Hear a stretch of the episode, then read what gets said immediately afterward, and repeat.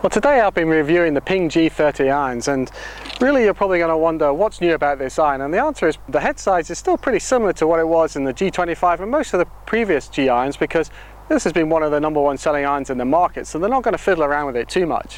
What they have done though is make some very subtle changes which really enhance the performance of the club and I think they've done a good job with this. The camber on the sole has been tweaked to allow it to get through the grass more easily and then in the toe, of the trailing edge, uh, used to be quite noticeable in the G25 and you kind of thought it had gone actually, but it's still there. It's actually been made a little bit longer so it goes a bit further down the back edge of the club.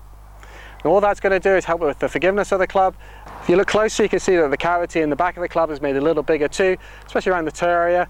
And the custom tuning port, which is the badge in the, in the middle of the back of the head, is a little bit wider and a little bit bigger as well. And what that does is to change how the club sounds and how the club feels. So how did the club sound and feel? I have to say, it sounded and felt very good indeed. And the biggest compliment I can give it is that it sounded and felt like a better player's cavity-backed iron. And that's excellent really considering this is a cast iron made for mid to high handicappers. The flight in it was uh, medium to high, uh, certainly got it up in the air without ballooning at all and I think this can suit really a wide range of players uh, from those who are probably high single figures uh, right the way up into the 20s as well. The set goes from four to pitching wedge and as you go up the set uh, the hosels become a little, have a little bit more offset and then the heads become a bit longer just to help with that forgiveness and the, make it easier to hit.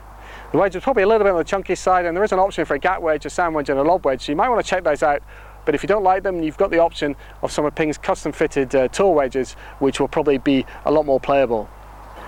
Overall I think Ping have done a great job with the G30 irons. The changes they made aren't revolutionary, they've just been enhancements to what was already a very good iron indeed.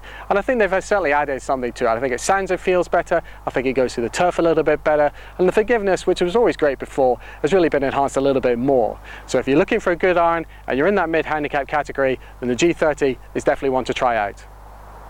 That's all from me today, so for more Ping reviews, please visit the website at golfalot.com.